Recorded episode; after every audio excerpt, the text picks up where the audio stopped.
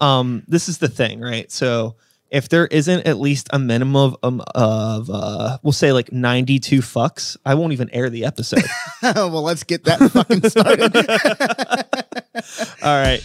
Hello and welcome to Start the Beat with Sykes. My name is Sykes and this is my podcast. Before we get started, I just wanted to take a quick moment to thank everyone who checked out the last episode. If you're one of those people, I hope you enjoyed it and thanks so much for coming back. But for everyone out there who's new to the show, welcome. Feel free to make yourselves at home. And as always, there's beer, soda, water, coffee, tea in the fridge. Cheers, my friend. yes. Yes. It is a good day. It is a Wednesday, but if you're listening to this, chances are it is a Tuesday because that's when episodes come out. It really doesn't matter. I'm blabbing.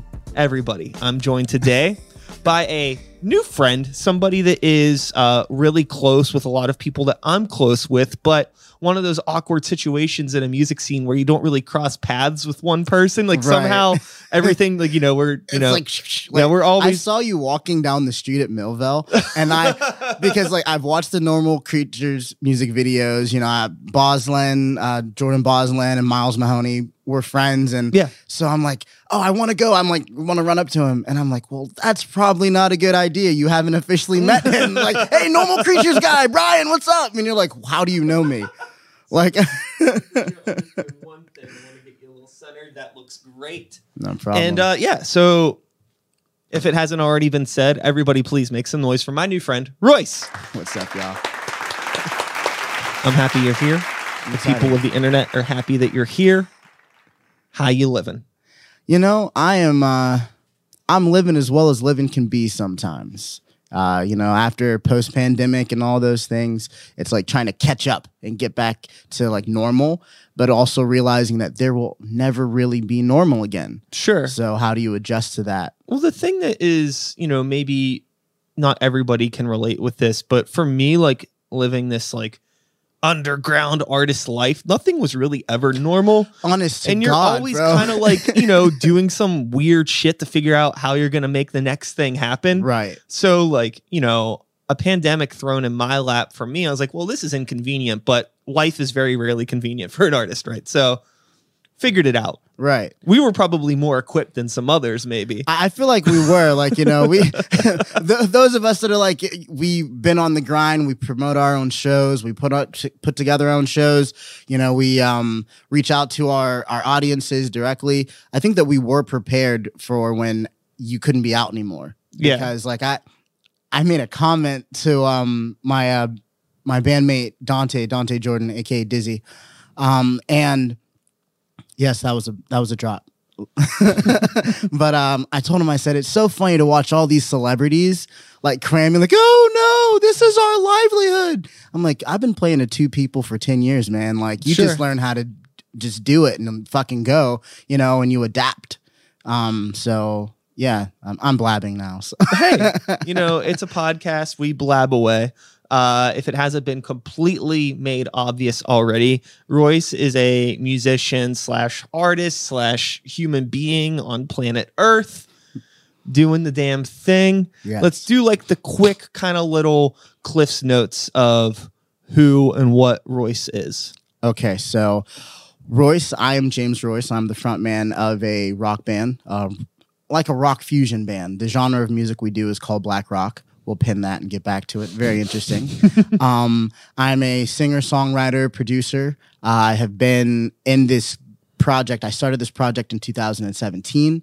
Um, the artists that I've been working with now, who are Miles Mahoney on guitar, Jordan Boslin on drums, Dante Jordan, aka Dizzy on vocals, Jasanta Lady J on vocals, um, Chris Volpini on bass, and Shaheem Dean on DJ. I've been working with this group for about two and a half years. And um, we have, I feel like we have all the components. We're gelling together to like really take the project to the next level. Um, but uh, yeah, so that's what I am. I'm also a human being. I'm an artist, uh, filmmaker. Um, do a little bit of visual arts. You know, just Awesome. to be a Renaissance man. yeah, no, I feel as though in some ways you don't have to be, but life is so short, why not be? Ex- right. Eh, you know? You know why why not be because we have all these opportunities to just do things and we choose not to because we're like, "Oh, well we have this status quo, we have this." No. Life is short. We don't know where where it ends or where it begins or when the expiration date is. So live it to the fullest. You know, if you're an artist and you like painting, throw some fucking paint on the canvas. You know, Yeah. sell that shit for three million dollars. You know, whatever. Absolutely. but Absolutely. just experiment and grow as a human being and as a person. hmm I think it's super important. So we put a pin in the uh the term black rock, I believe. Yes. Let's let's dig into that. I'm curious. So black rock, the uh, the pitch that I usually give people, black rock is a genre that is built to pay homage and pay respect to African American artists that have influenced American culture and the worldwide culture. Yeah. Um, when I first started doing rock music in my teens, I got a lot of adversity from both black and white uh, sides of my life. Um, a lot of the white people were like, "Oh man, that's rock and roll, like Led Zeppelin and this and that," you know, and not having knowledge and understanding, I didn't. Not having knowledge that Jimmy Page pretty much ripped off every riff off, off of black artists. Right. You know, But but, they, you know, they're telling me like, no, you can't do this, and then black people are like, yeah, that's white people music, and going along this this road, but saying like, I love rock, I love blues, and finally getting old enough to do some research and learning about Muddy Waters, Yeah. learning about Chuck Berry, learning about Little Richard, you know, and getting into my history. And I said, why is it that we have such a divide with this genre of music? Mhm. Why is it that when you talk about rock and roll, it's like it has to be under the guise of a white artist or Look, white label or a white producer? That's the thing is like the, the idea of black rock, like I understand where you're coming from. And it almost like pisses me off that you even need to say that. Talk about it. because like, rock is you know at its core that's what it comes from It right does. and the reason why you're getting like why you get so much pushback and like honestly i've gotten pushback too because like i do a very similar thing to you in terms of just like melding a bunch of genres together with my yes, the music genre fusion. it's like there are people that are like oh if you try to introduce it's like okay like we took something whitewashed it and now if you're going to do anything that makes it less white like we're not going to approve we're not going to approve it. and it's Right. really really corny It's it's corny as fuck because you know the the essence of black culture as it has derived through like the sorry i'm about to use a lot of but as it's derived through the african diaspora of us is very inclusive from religion from community like we are not a group of people that generally are like no you can't have i think that over years we have become more and more kind of aggressive in it because anytime that we do have something, they take it and they whitewash it and Yeah. then we don't get the credit for it. And it's not even so much do we want the credit or do I, should I say, from my opinion, I don't want to say like, oh, only black people can do rock and roll. I just want to be involved in the conversation. I want to be able to say, like, yeah, I love Jimmy Page and I love Van Halen, but I also love Jimi Hendrix and Muddy Waters. And why do we Yeah. continue to say, like, oh, well, those are different? They're Sure. not different. and like why is it when there's like you know like you'll get situations where it's like oh like like that band's really cool did you see they got like a black guitar player or like oh did you see that band they got a girl singer like Right. What's Did the you big- see the girl drummer? what's Like, the big fucking deal Exactly. we're all This is- humans it's we all like music and like i think know. so much of it too is like everybody gets fixated on this genre thing but so much of it is attitude Yes. Like when I was a kid, to me, hip hop was no different than rock because it all had a similar attitude. It felt the same. Yes. There's so much of hip hop that feels rock and roll. And There's, so, much, of, rock like and roll that feels like hip hop. yeah, like, or in- like punk rock or anything. It's all about like the the essence of it and like what it is built on. Mhm. And it's so weird when down the line it gets corporatized and becomes Yes. this thing where it's like, you know, oh now like I can go buy a Sex Pistols iPhone case at, fucking Best Buy. What is happening here? It's Right, so weird. It's fucking weird, I man. feel like we're like missing the point somehow. I yeah, we're I feel like we're missing the point, and that's why focusing on like this genre and the, and it wasn't really the the name of the genre came out of just the fact that like I'm spiting the fact that I have to tell people Sure. that black people can do rock and roll too. You know, my first EP was labeled black rock, and the genres on it were more like neo soul and um, uh, R&B and we had some rock in there and some blues. And then as I was just growing with the sound, I said, I've always loved hip hop. I've always loved rock and roll. I've always loved uh, trap music and drill and R&B and soul. Why can't I just fuse them all? Sure. And that's where I was like, okay, that's what Black Rock is. Black Rock is the fusion of African American culture so that we can at least say, or at least I can say, I had a part of it. Yeah. Of like expressing all of myself and not allowing society or labels, because that's really what it was. These conversation with labels, and they look at you and they say, Well, I don't know what to do with a black led rock band. Sure. Or venues say, Well, people aren't going to show up to hear black people play rock music. Like venues here in Pittsburgh saying that shit. And I'm like, Really? Have you not heard of Afropunk? Have you not heard of a band called Death? Have you not heard of In Living Color? All these groups that have done it before and their success in it, if you like tap the right target, Sure. they don't want to try. They don't want to do the the legwork Mhm. because rock music is in this space. Yeah, I think that it's really, really hard when you have this huge disconnect if we want to get into like the conversation about venues, like where so many people that run venues don't understand the music side of things or know anything, right? So if you're lucky, they get some sort of uh, a talent buyer or someone that is like a promoter that will book shows for them and help curate shows there Yeah. but it's very rare that people that curate shows curate curate outside of their friend group. yes.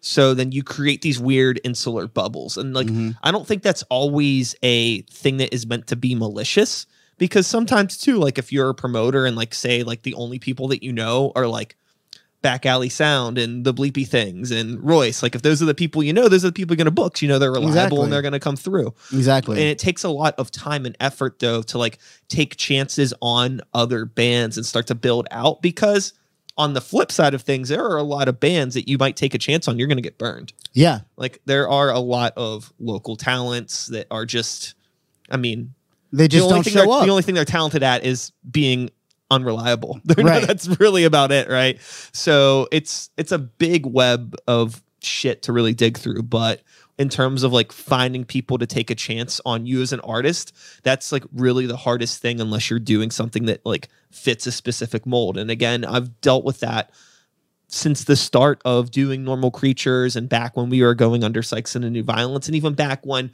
before that, when I was just Sykes, I was just a rapper with an iPod. Mhm. It was like, like, what is this? You Right. know what I mean? Like, Like, what I'm are you trying, doing? Like, yeah, what- sure. It's like nobody wants to see me at rap shows because, like, keep in mind, this would have been like, you know, 2008, nine. And like, I'm like rolling around on the ground screaming on top of beats.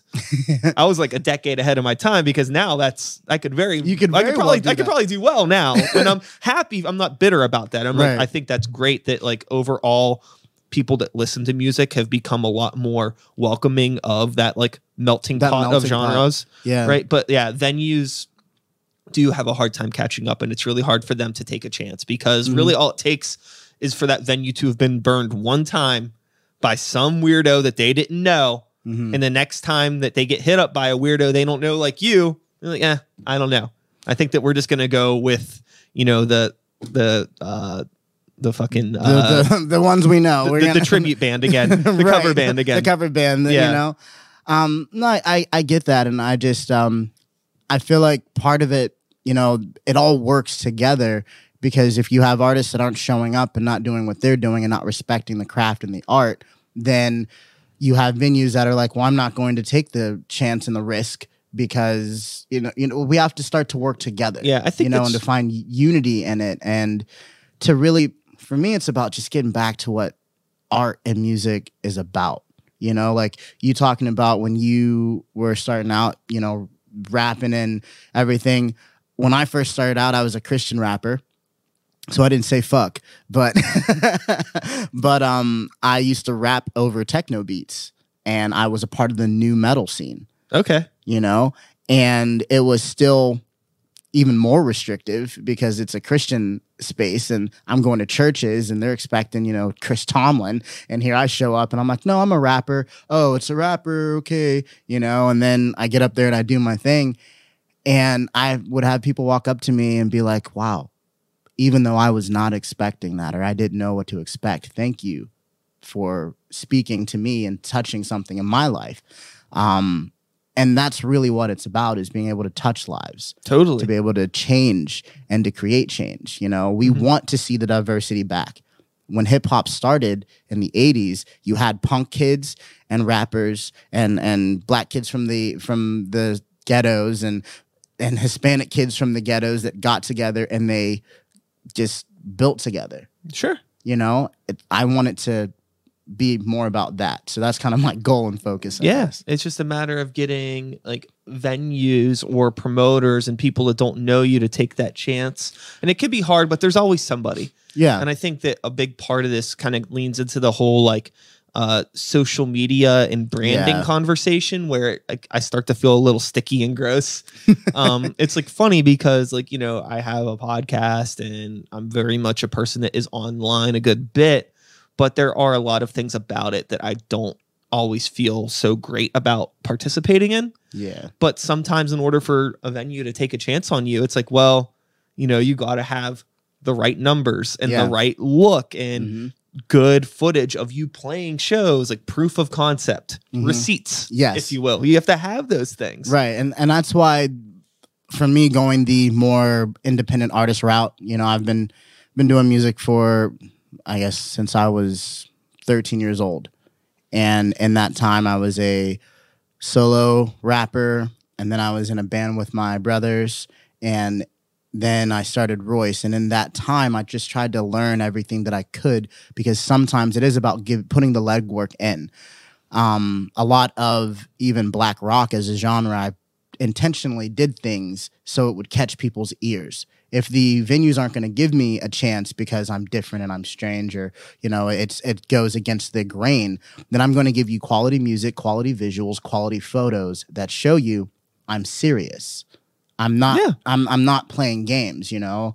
Um. And as as an artist and and taking that as serious you start to understand the business more.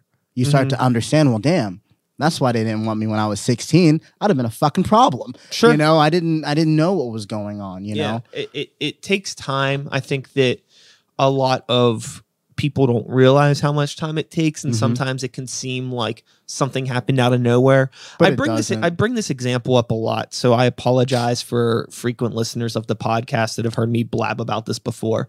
But an example that I always like to bring up when talking about this is Billie Eilish Mhm. because for so many people it's like oh who is this girl she came out of nowhere blah blah blah blah blah and it's like okay yeah sure she's 19 years years old now but you do realize that her and her brother have been recording music in a bedroom for the past decade probably Right. like they grew up together recording songs this didn't just happen out of nowhere Right, sure didn't- she's just getting popular now but i had people sending me billie eilish stuff like four or five years ago Yeah, she re- It's recorded how- songs yeah. and, and did things before. yeah it's it's It's never overnight. It's yeah, never it an never overnight is. success. yeah, you know, it's a lot of work it is.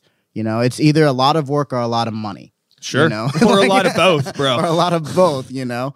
Um, but yeah, that's because that's the other thing that I was going to say too is like in terms of getting some people to take you seriously sometimes it's like you know sure maybe you have you know decent online numbers and stuff that looks good but sometimes it's just like look I want to rent out this space. Yep, how much do you want yep. And you can establish a good relationship sometimes with the venue based off of that and then maybe if it if the show goes well and they know you Mhm. it might help out down the line. You have to like be willing to invest sometimes. I think Yeah. that sometimes and I understand as an independent artist like when you start talking about monetary things how it's really easy to kind of get scared by that Mhm. because none of us really have a ton of money to just throw around or take chances with, you know. Right. But in order to get past a certain point, it has to enter the conversation Right. you're not going to be able to you know break a certain part of the ceiling without having a certain amount of money behind you it's just impossible It's right. It's it, and so even in having that understanding, it's like getting into the business of it. Like, yeah, sometimes it is get your friends together, get that venue, put on a really good show. Be mindful when you know. I I love putting on and promoting my own shows. I felt like if I was going to get noticed in Pittsburgh, it'd be by, oh, yeah, the guy that's got a really good band and puts on great shows. Sure. You know, we've, Yeah. uh, I've been putting on shows since 2017. I've done them at YMCA. I've done them on rooftops. Um, I did a pool party last year. Yeah, 2020. Um, and it's like each time those numbers grow, but it's like each time I learn and I understand a different aspect of it and I understand the information I need when I go sit down with a venue. Oh yeah, I put on these shows and my and I was able to get 150 people here. Yeah. You know, that means something because the first question to ask is, well, what's your draw? And a lot of artists don't think about what their draw is because if you're doing a festival, you're automatically playing for two, three hundred people because they're coming to the festival. Yeah. So it's hard to know how many people you're actually drawing. So thinking about that, how much money it costs to rent equipment, you know, whether you have the right equipment, mics, in ears, all these different aspects that when you get to that certain level, you're like, oh wow, that's there.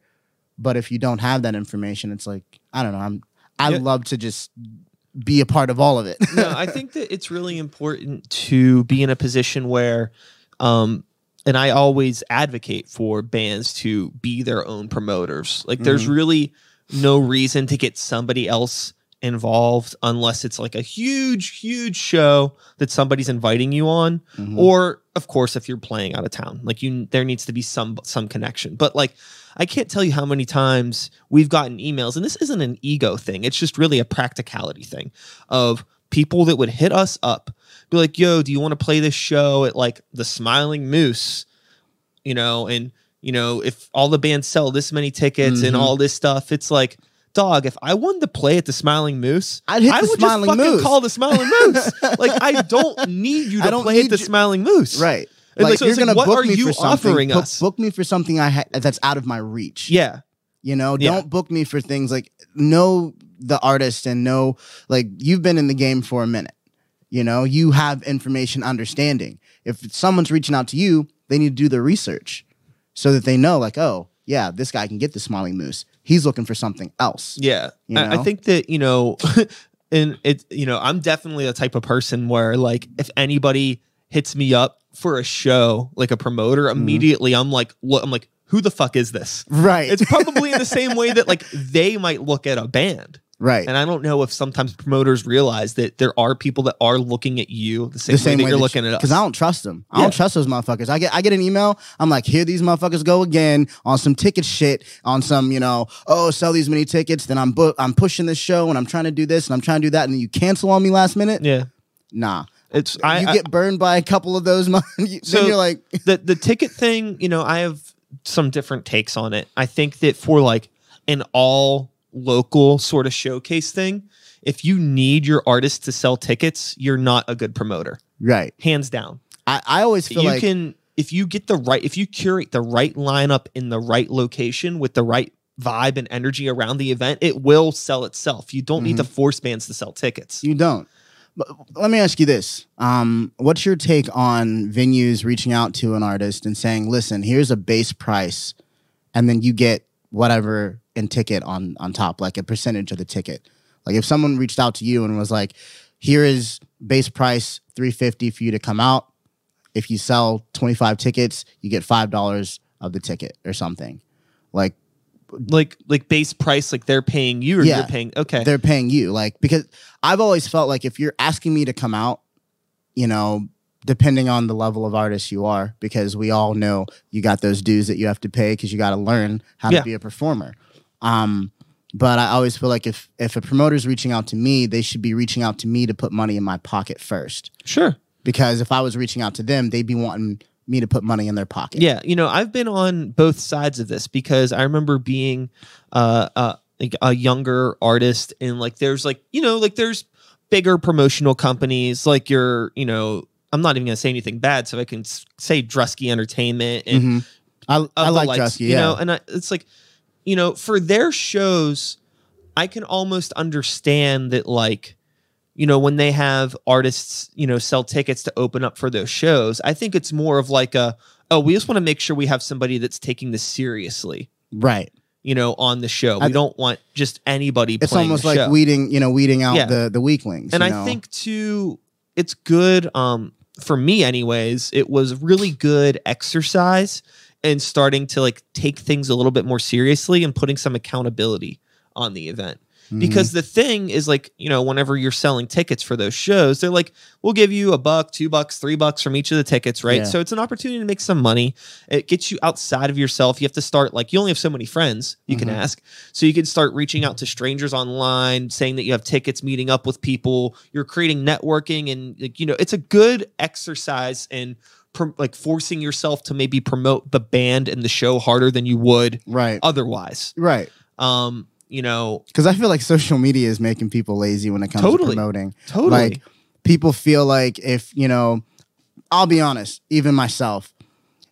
I'm getting ready for this show. I'm putting in rehearsals. I'm taking the music serious, but I don't. f- I don't necessarily have the time to post six, seven times a week. yeah, I think that's fucking crazy. You know, like Yeah, no. I, I'm not a fucking mental per. You know, like yeah, I've got mental issues, but like I'm, I'm not that mental, brother. Like so, being on my phone and post and post and post, it's like no, you're gonna get one or two shares out of me, and then one or two the day before because that's what I can afford to do. Yeah, but I'm no. coming in and I'm gonna fucking show out. Yeah, no, I mean, like honestly, with you know my bands, like you know, I've been on both sides of this. I've been the type of person that had a very strict social media schedule because I thought that it would help or affect things, you know, like help grow. hmm And I've I have seen no difference between posting every day of the week and posting once a week.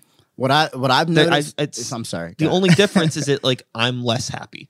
right. That's it.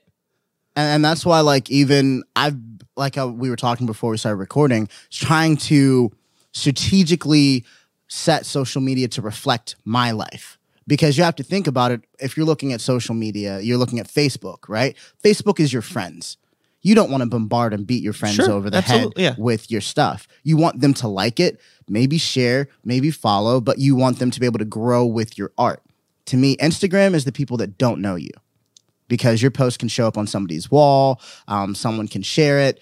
There, there's so much more accessibility to your content on Instagram.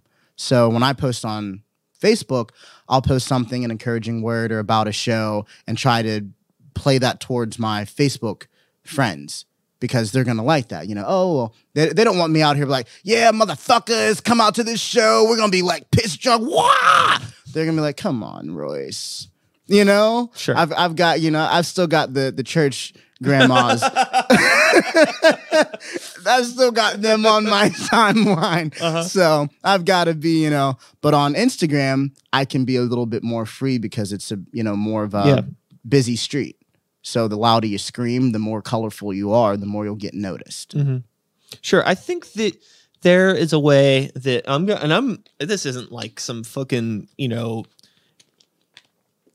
fucking, you know, I'm trying to get to that hidden- 92. This isn't some uh fuck fuck fuck fuck fuck. Fuckity fucking fucking thing. This isn't some like hidden secret or anything, right? This is just how I do things and it might help you, it might help somebody that's listening, right? Dropping knowledge. So, in terms of me and social media, I think that it's fine to post on every app with your band once a week. And I think that's all you need to do.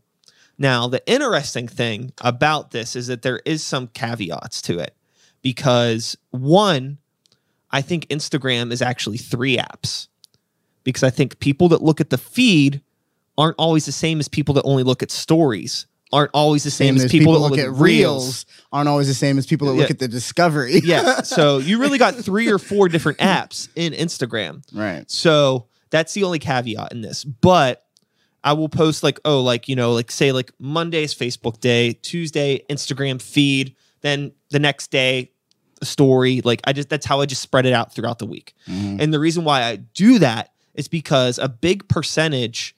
Oh, well, let's put it this way. Let's rewind. I think a big part of the reason why people feel that they need to constantly post is they want to make sure that everybody sees what they're trying to post or that people are reminded.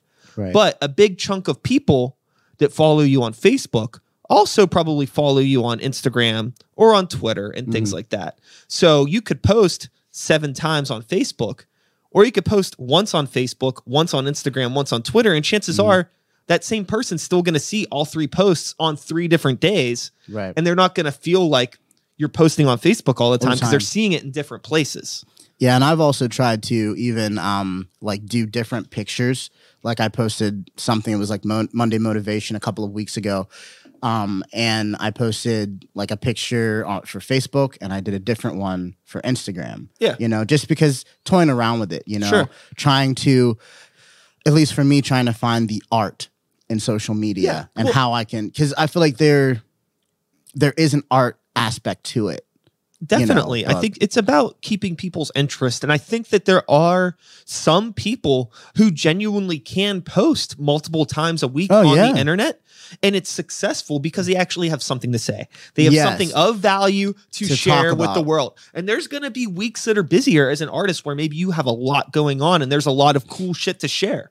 Right. Share away. But if you're ever just fucking sitting there staring at your phone, like, like, oh "What man, fuck am what I am I gonna going to share?" post? I have to post something. Put it down. You don't have to post shit because chances are, if you just post some nonsense, it's going to be worse. Right. Like there are big artists that I follow that I have like unfollowed or unsubscribed from on YouTube just because they post too much. I'm like, this is overwhelming. I just Right. cannot handle the amount of information that you're putting at me. Right. And I would just rather check in with you later down the line when I think about you Right. because like that's the other thing too is i is sometimes as an independent artist you have this like hunger in you to always make sure that you're being seen and to make sure that people are acknowledging what you're doing and you're not getting missed right hmm but like my favorite fucking artists and people in the world even like my favorite local artists i'm not even going to put it on like a grand scale i'm not listening to their music every day i'm not checking in with them on instagram every day No. but I could be like, yeah, I fucking love the back alley sound dudes. Or like, yeah, I love Ed Hockley. That's a Pittsburgh deep cut. Or, or, Jake Dahl. Or you yeah, know, yeah. or- Like I love like, you know, there, there's so many local artists that I appreciate. And I don't need them to be post. I don't I don't know when the fucking last time Back Alley Sound posted was. It was probably recently, but I didn't fucking see it. But I still love them. you know, it's like you don't people don't need I to feel. So, I know that was hypothetical, but I'm like, damn, I don't know either. And two of them motherfuckers is in my band. I don't. It, it really doesn't matter. It's just Yeah, like you know, you make an impact on people that is positive. It's gonna stick with them. You don't Yes. need to reinforce it daily with No. fabricated that- social media posts. and that's like from like for me um like i'm not really super big on like the so like i'm really really bad because i'm on on to the next kind of person Mm. you know i do the work i put in the time like oh was it um june of this year we released a music video called devil in the blue dress Yeah, and I posted it a couple of times. I use it for a couple of promotional things, but I'm not posting it all the time because I know that like in this industry, you get a good 2 weeks. Oh yeah, When something first comes out, you get a good 2 weeks. yeah. Then 6 months after that it might become a classic. But like if you're continually posting the same fucking video that you've done, It can't be coming from you too. That's the thing. I think a lot. It's like if if in order for like people to really take you seriously, it they needs have to, to, come hear from, from some- someone else. Exactly. Exactly. But the thing that I do in my favor is that I'm such a private person, and a lot of the people that follow me, they are actual supporters. Yeah. Like they're like, yeah, we're actual fans of yours. So they're like, when are you gonna tell us what you're doing? Like I've I've had shows, and they're like, I didn't even know you had a show that day, and I was like, because I don't tell people, I'm horrible. So, but it builds that interest of. But I want to know when you're playing. Yeah. I, liked that show. Tell Yeah. me when you're playing. It's oh like- damn, you didn't tell me the last three times. I'm definitely coming this fourth. Yeah, yeah. I think that there is. So this is something really psycho that I used to do. I don't recommend anybody doing this, but it is an idea if you want to try it out. so for about a year, right? Um, I started tracking who interacted with my social media posts, Mhm. and I made an Excel spreadsheet.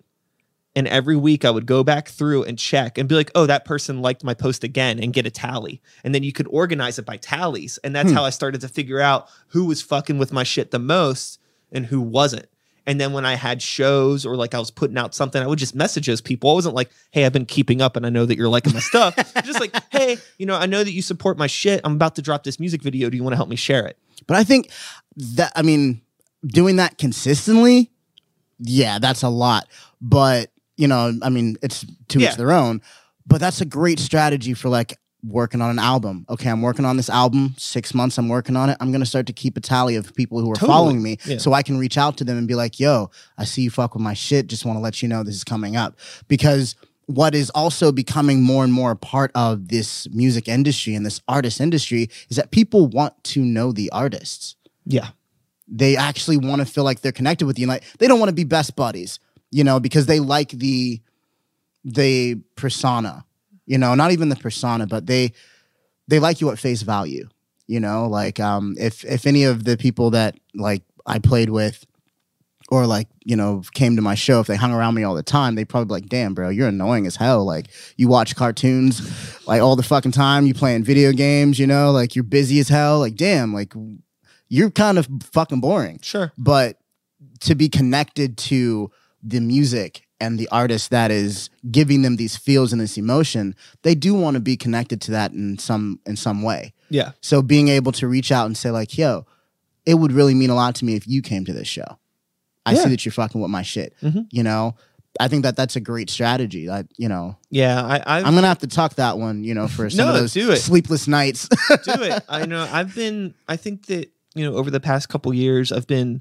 a little not so good with being that kind of a person in terms of like keeping up with who is like into my stuff and like personally inviting people out to gigs. Granted, 2020 there wasn't much opportunity, right but you know coming out of that i'm starting to like just kind of get back on the ball because like it's almost a weird sort of thing where like the first few shows that we played i almost like didn't want everybody there you know I, Kinda I, I know that feeling shaking the dust off just of it. right like you know, know, like- we're, we're just getting back into yeah maybe thing. don't come out to this one you know but uh that's the funny thing too is because you can practice all you fucking want it's no there's no way there's to no way to anticipate being on a stage no there's in the not. moment, in the moment you know Yeah, like yeah. i we try to do that as well when we rehearse you know trying to practice i practice what i'm going to say you know and how we're going to do transitions but that energy you cannot anticipate it. You can't anticipate, you know, whether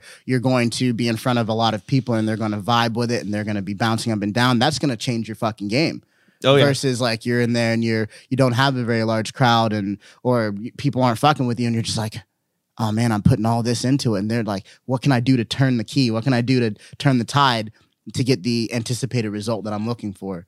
Um so like yeah that's and that's that's the shit that i really do like love and talk like i don't know if you have like a road we're going down i'm just we're just bouncing. cruising. So when I first started doing music, like I said, I was uh, 13 years old. Um, my father got me into music. I, I wanted to be a singer. I could not sing at the time. Um, and so I became a rapper. He used to write poetry and I would, you know, recite his words. And he's like, wow, you really have something. Um, and then he was like, well, if you're going to be a performer, we're going to start really getting you trained and prepared. So I would rehearse three times a week in my basement. I had this board that had faces written on it. Some were smiling, some were sad faces. Okay. Just to try to like pr- anticipate like the audience, you know, because I was doing again, I was doing nu metal, you know, so I didn't really anticipate having a very happy audience all the time. you know, I'm up there and they're like, "Oh wow!" Like because everyone they look at you at face value and they're like, "We're gonna get this," and I'm like, and they're like, "What is this?" sure um, you know, but running on the treadmill and just really getting into the mindset of being a performer because it's a different level than just being like a musician or an artist. You have to learn how to engage with your audience. So I try to treat every show like it's a bar, you know, like a small pub. I try to just pay attention to the three to four people that are right here, maybe 10 people that are right here, and talk to them yeah because if I'm going to reach anyone, I'm going to reach you, and you're going to feel what I'm talking about, and you're going to feel what I'm saying. You know, I um I love to reach out and talk to people that are just chilling in the back, not doing anything. People make funny faces. I say, I see that. You know, like um because that is that that's the impact that I love. You know, it's a give and take when you're on that stage. Yeah, I think that crowd participation, crowd interaction, and just, you know, understanding that, you know, there's a certain level of empathy that you have to have with the room it's Mhm. going to make the event so much better. Like people Yes. aren't taking time out of their day to watch you have a band practice. Right. Give them a show, Give them a show. entertain, Mm-hmm. Cry, do, do the whole thing. bleed. yeah, You know, you know, roll. That's the thing. That's the thing that like really makes people connect because it's like Mhm. what is fundamentally different between like you know an an artist that's playing like like some of like the you know like the talent that we might have that would like play like main stage at Deutschtown. What's the Mhm. difference between some of those artists and like an artist that is at like CONSOL Energy Center playing like you know in front of you know tens of thousands of people? What's the difference? Both human. They're both musicians. They probably both have great songs, Mhm. right? There really is not much of a difference between those two. Right. It's just a matter of, you know, Who's putting on the- the, the- show? Who's who's putting who's on the show selling it? in the connection that they, how many people they have a connection to, Right. right? But if you go between sometimes, like, what's the difference between somebody that is, you know, that was asked to play Deutschtown versus somebody that has they don't they don't even want them to play in like one of the the shit rooms that they have bands playing, right? Right. Lack of connect, like you can't even like connect with the people to like be recognized as like somebody that is somewhat entertaining enough to like be put on a stage. right. Because a, So a nice it's like face a and a good to, like, smile is not going to Yeah. impact people. You know, I you think know? that it's really just about like connecting with people on a level that people outside of, you know, your bubble Mhm. are going to acknowledge like holy shit. Cuz usually no matter what, at any show you go to, even if there's only it's probably even higher if you go to a show and there's only 3 fucking people there. I guarantee you one or two of those people shouldn't be there. They have one friend that wanted to be there and they brought those other two And people. with them. Yeah, exactly. So you got. So fuck- there's always people Yeah. in a room that aren't supposed to be there, or at least at least don't want to be there, right? right. Those you got to the prove them people- motherfuckers that that they want to be there. Those are the people that you have to impress because those are the one motherfucker already knows, right. which is cool. Thank you, motherfucker, for knowing. But the other two. Appreciate three, you, motherfucker. You, got to get them because they're gonna like, holy shit! Like you know, I went to this show I with went to this fucking show Jeff, and- right. and you know, I thought it was gonna be a bunch of bullshit, and it was great. hmm And I think that, you know, this kind of goes back to uh the like Drusky Entertainment and bands opening up for bigger bands. And sometimes I see a problem in the sense of a lot of times I feel that they don't always vet out the bands that are playing. Like, oh, you agree to sell this many tickets. hmm It doesn't really matter if you're not good. Right. As long as you sell the Sell tickets, tickets. you can open up for this band. Right. And that creates a problem for me because a lot of people that are going to that show aren't people that go to local music shows often. No. So the the opening band, they are the representation Of the of show. Pittsburgh's local music scene as a whole. And if they suck, We suck. local music sucks. yeah. and that and the thing that makes me mad about that, that like upsets me is like as a promoter i can understand maybe not having the time to do research to get a band that's good but there's so many good local bands that this could actually become profitable for you where if you can find the talent that is good Mhm. and get them on the stage you could start doing local shows on the venues off nights that people are actually going to come to because you know the bands that are good Right. I mean, and that's that's one of those things that you know, not to not to hype, but like we pride ourselves on being able to put on great shows. You know, with the energy from Boslin, from Miles, from Dizzy, from Yeah. Jay, like all of the different components, because it's what I love about Royce and, and this project is that we're not a monolith. You know, we are not just one singular thing. Lady J, she sings great R&B, gospel, soul, did off Broadway 2 years. You know, Dante Jordan, he's opened up for stellar amazing artists, you know, um Migos and and artists like that. Like he brings that to the table. Miles is, you know, Miles, you know, Boslin, you know, Yeah. um Chris Volpini, like all of that energy we're literally like a team put together that's designed to fucking kill and slay because we're focused on the fact that we have to touch people. We already know that we're somewhat behind the eight ball because we do a different genre of music. We're part of the weird go- weirdo category. We're claiming black rock, Sure. somewhat political. That's only know, an issue and- for the venues. It's not an issue for people. and that's what is so hard to get through the venue's heads. Like, yeah, that's you the, know, the but- issue that the issue it becomes an issue when you realize that your access to the people is the venue. mhm. and you know there's like an opportunity you know like say like i don't know how often like you try to like open up for like if you do any of that sort of shit like opening up for bigger bands and the we do some thing. of that, yeah. because like because I you, that- I feel like you have to. It's Yeah. relationship to this Yeah. point. Like, I, I'm sorry to cut you off. Um, but like b- working with Drusky, we've built relationships with those that are there that will actually reach out to us and say, "Hey, we have this person. Yeah. I'm putting your name in the ring because we actually fuck with you." yeah So at that point, it's a relationship, knowing that Drusky does do a lot better business than some of these other promotion companies that want you to do ticketing.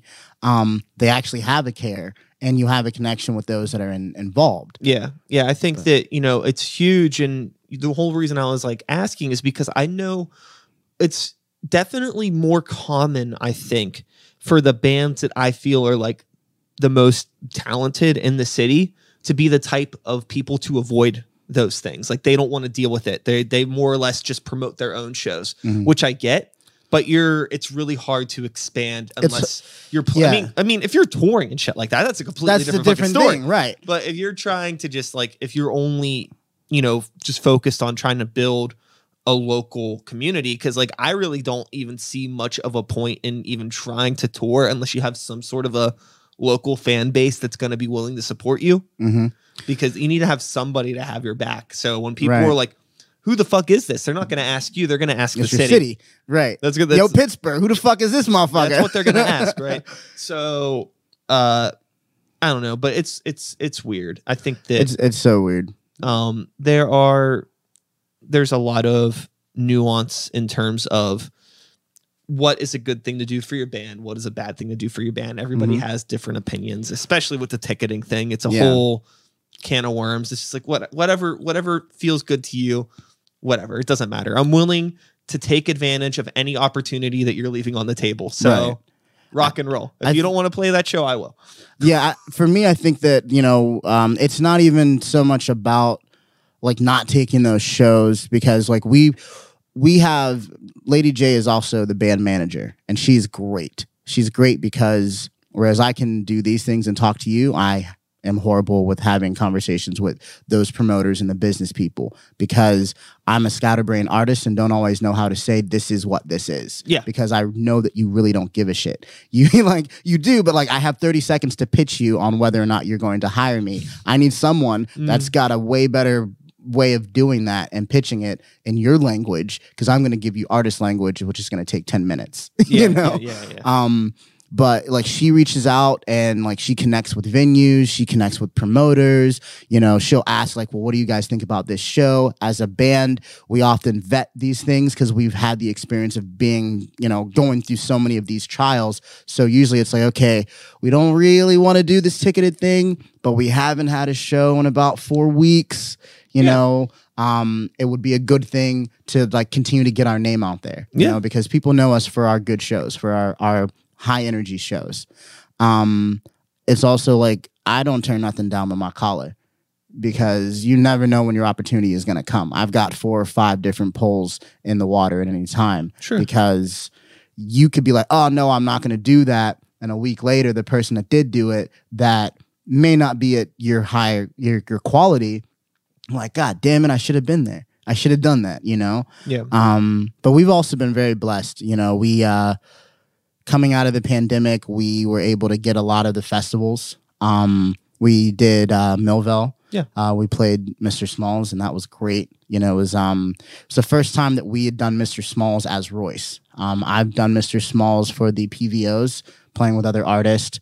Um, and I think Miles and Boslin have done Mr. Smalls, but as Royce, it was like a real staple Yeah. for us. Um, the other thing that I was gonna say is, for me, it's also like just band politics are so important because there's gonna be bullshit, Mhm. and you can allow the bullshit to upset you.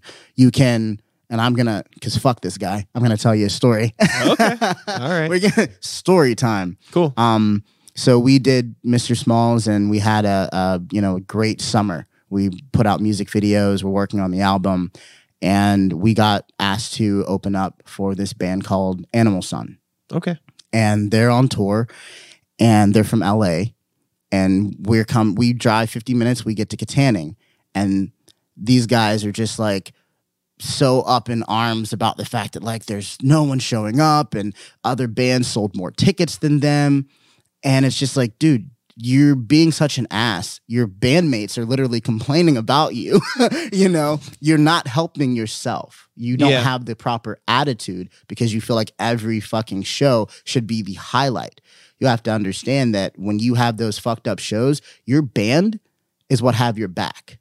When you're playing to two, three, four people, your crew has your back. You can't shit on them and then shit on them in front of an audience or you know in front of other bands so for me it's just making sure that as a band leader i'm able to take suggestions listen pay attention use the knowledge that is in the room with me Yeah. because that will help us get further quicker Yeah. without going through the bullshit you know I remember I saw there was this band, uh, they're like I think they're another band that's from like air quote LA.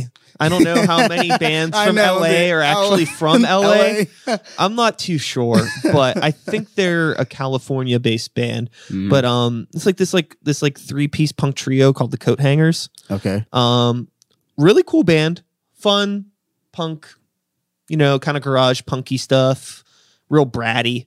Um, they played at Roboto, which at the time felt like it was kind of a small venue for them to be playing Mm. because they're not a huge band, but they're not exactly a Roboto band. Like, you know, I could see them playing like downstairs at Spirit or somewhere that was a little bigger, that was a little bit more of like a real venue. Nothing against Roboto, but I Mhm. think that Uh, yeah i've, You know I've what I mean? played It's roboto it's, yeah, it's it's it's one of those spots I don't feel like it's the best. It's not necessarily accommodating for you know a band from the West Coast that's touring full time and probably used to playing rooms that are three or four times that size. Mhm. You know, so I I could totally get why they were maybe in a bad mood, Mhm. and but during the set they were kind of like berating the sound tech and it seemed like they were like not happy being Yeah. there and like not taking it very seriously. And it was like, okay, I totally get that this room's a lot smaller than probably what you're used to Used playing. to. And I get that, you know, the sound in this room isn't perfect. It's a DIY space, right? right But this room's full of people right now. And everybody's watching you be the Be way that you're, being. being. I haven't listened to that band since that show. damn I just I can't. Right, Because like, anytime I think about that band, I just think about You- like the you- attitudes. yeah, like, I- I, have empathy for where they were coming from, but still, at the, but keep it inside. Right, There's a room full of people that taking time out of their day to come watch you play. right.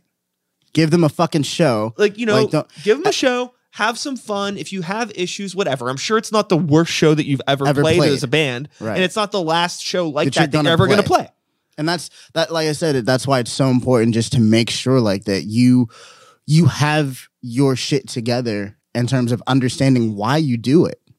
Why do you do music? Why do you perform? Why do you get up there in front of people? Whatever reason that you have to do that, you know, if you're doing it for fame, then keep your shit together so you can keep your fame together. Yeah, because if you you're know- out there, like, let somebody go and say, like, oh yeah, I went and saw them in Pittsburgh and they're complete and total assholes. Full, you're like, that's not cool. That's hurting your brand. Yeah, and I, I totally, and I have empathy for it because I've been like a total motherfucker on stage. You know, like I've yelled at sound techs when they didn't deserve it. I've been rude to other people on my band. Like I've thrown temper tantrums on stage. And uh, it's incredibly embarrassing. And I feel like a total dum dum for doing it. And I'm sure people that were in the room at that time were very much like, well, fuck this guy. So it's like, I totally get like both. It's like I've been in both positions, you know, like I'm not fucking flawless, right? Right.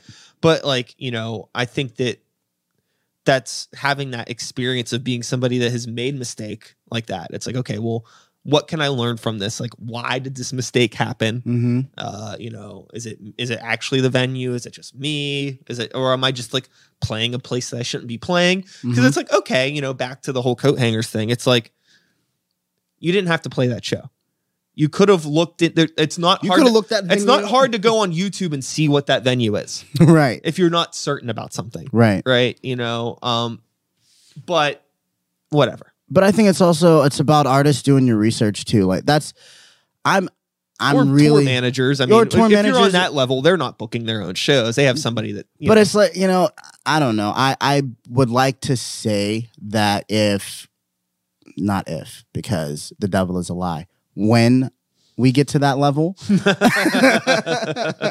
um i'd like to hope that there's still that innocence in me that still wants to like go up and look like who's opening like who am i playing on stage with sure. what's the venue like Uh, always. because like Yeah. I just it's so important for me because like music and art it's like a spiritual thing. You know, like when I'm getting into that moment, I'm getting into that zen moment. I'm, you know, I treat it like it's a spiritual thing, but I also treat it like it's a sports thing. I got to know the arena that I'm going into. absolutely, I, absolutely. I've got to know my players. You know, Yeah, no, absolutely. Anytime, especially when we're playing on a town, I always will look up the other bands. I will always try to look and like go on YouTube and see what this venue looks like. hmm Go on their website. What other events did Have they you done? yeah, Like- like what what is this place? What are we walking into? right. You know what I mean? Like I will go on Google Maps Street View. What is Oh, is God. around this place? Is it like in the middle of nowhere? Right. you know, or is it on like a busy street? Like Right. what what are, what is the vibe of like what's going into because this? you want to know that you as an artist and and not to get on like a um a, a Kanye rant. oh god, no, I, I mean, but um, four hours later. exactly. um, but as an artist, you start to understand that you have moments where you create. You know, it's a beautiful thing when you can sing a song that means something to you that you wrote, and you can look in the eyes of the audience and you've connected with them. yeah, You know, you've created that emotion. You you everyone felt some different way when they walked in, but for the 45, 35, 15 minutes that you had, you gave them a, a, a roller coaster of emotions and experiences. Yeah. You know, so having that mindset of like, wow, we are creators. We are builders. We actually make changes in people's lives. Um, I remember the first time I realized that I was playing at a bar and I was still kind of getting used to that. Like 2017, I really wasn't doing bars. Like, mind you, a year before that, I was in The a Christian rap stuff. Yeah, Yeah, I was in a got it. Christian band. Um, and someone walked up to me after I played a song called Wretched Man, which is, um, well, I almost plugged, but. psh.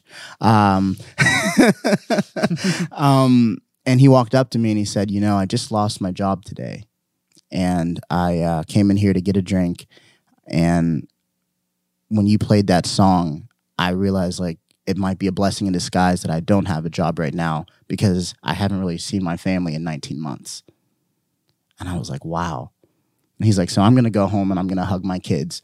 And I'm going to tell my wife I love her. And I'm going to figure this thing out Ay caramba. you know but Yeah. it's like that music what we did had that kind of effect we don't always get to hear those stories but when you have that moment to connect don't take that shit for granted Yeah, because you could be the reason that someone has a great night or you could be the reason they have a shitty night absolutely. know? Yeah, because if you went and you spent $10 to go get some pizza and some beer and listen to a band and like the band sucks well now your pizza sucks You know? Yeah. the beer's not Totally. getting you drunk enough uh-huh. you know Yeah, i'm not drunk enough to deal with this shit Uh-huh. you know Yeah, um but yeah just i want i always want to be cognizant of that and we try to always remember that you know and that's why i love the group that i play with because we have that understanding hell yeah. that this is a gift.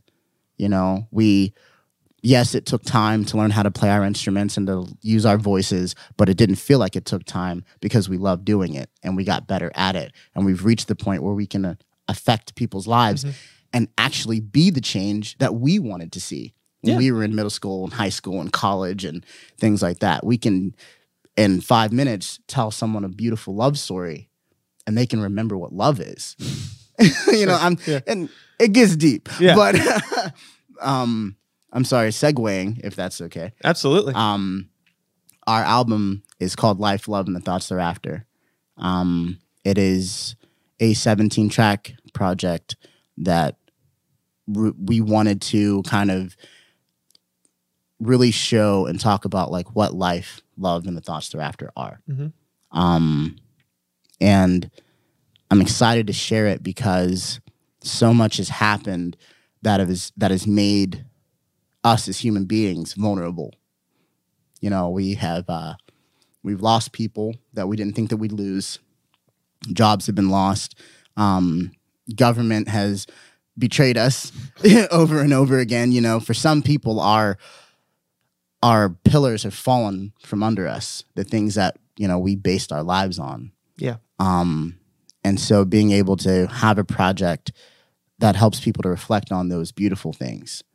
Um, I have a song on there called "Got You," where I talk about um, a really close friend of mine named Andrew Bruner, Mr. Uglyface, who um, passed away last year.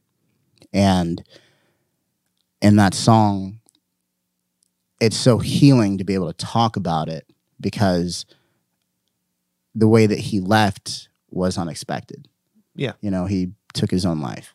Okay. Um, so wanting to use the art to talk about that, to express that, because what is life? What is love? What are the thoughts thereafter? What's going to happen? You know, do we know like today I'm doing music, tomorrow what could happen? But to really cherish all these moments, no matter where you are, no matter where you're from, no matter your background, um, to be unity and to be connected. Um, to talk about mental health, you know, it's just something that we don't speak about in the African American community as often as we should. Um, to talk about abuse, you know, and not so much air out the laundry, but start to get healing because that's what we need. You know, I think that slightly going back to the conversation of rock and roll, black rock, and that, if we started to work on the healing that's in our music and build from that and the connectivity and stopped, you know, slicing it up because we feel like that's what we have to do to make it a business. You have to categorize it. Yeah. Well, what makes more money than unity?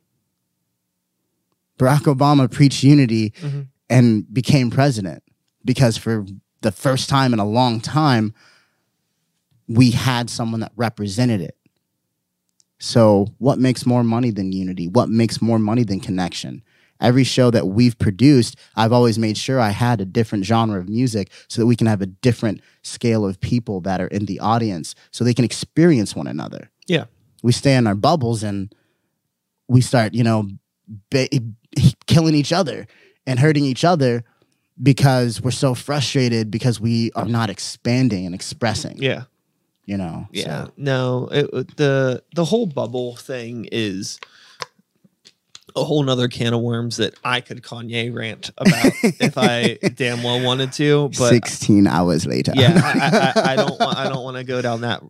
Ne- down that next time. But it, yeah, it's you know ultimately I just think that you know what makes a community great, not a music community, but a community, community. in general, is like oh like that person has a dope house and they're taking care of their yard and oh cool there's that that I like what that person's doing over there. Every house is different. Mhm. That's kind of like every band. If you're in a community where every house looks the same, you feel kind of weird, right? Right. It's like, you know, oh, like there's no real like culture understanding here. Everything is the same. It's cookie cutter and it's all like like a planned neighborhood, right? Mhm. You know, it's like, oh, this is like something weird out of like one of those creepy movies where somebody gets killed, right? Like, right. I don't, want to be here. I don't want to be here. Like, you know, I like like, oh, okay, sure. You know, like some things are a little bit, you know, some some things are nicer than others, but as a whole, it makes the community a great thing. right. So I always try to like look at like the music community as like an actual community and you know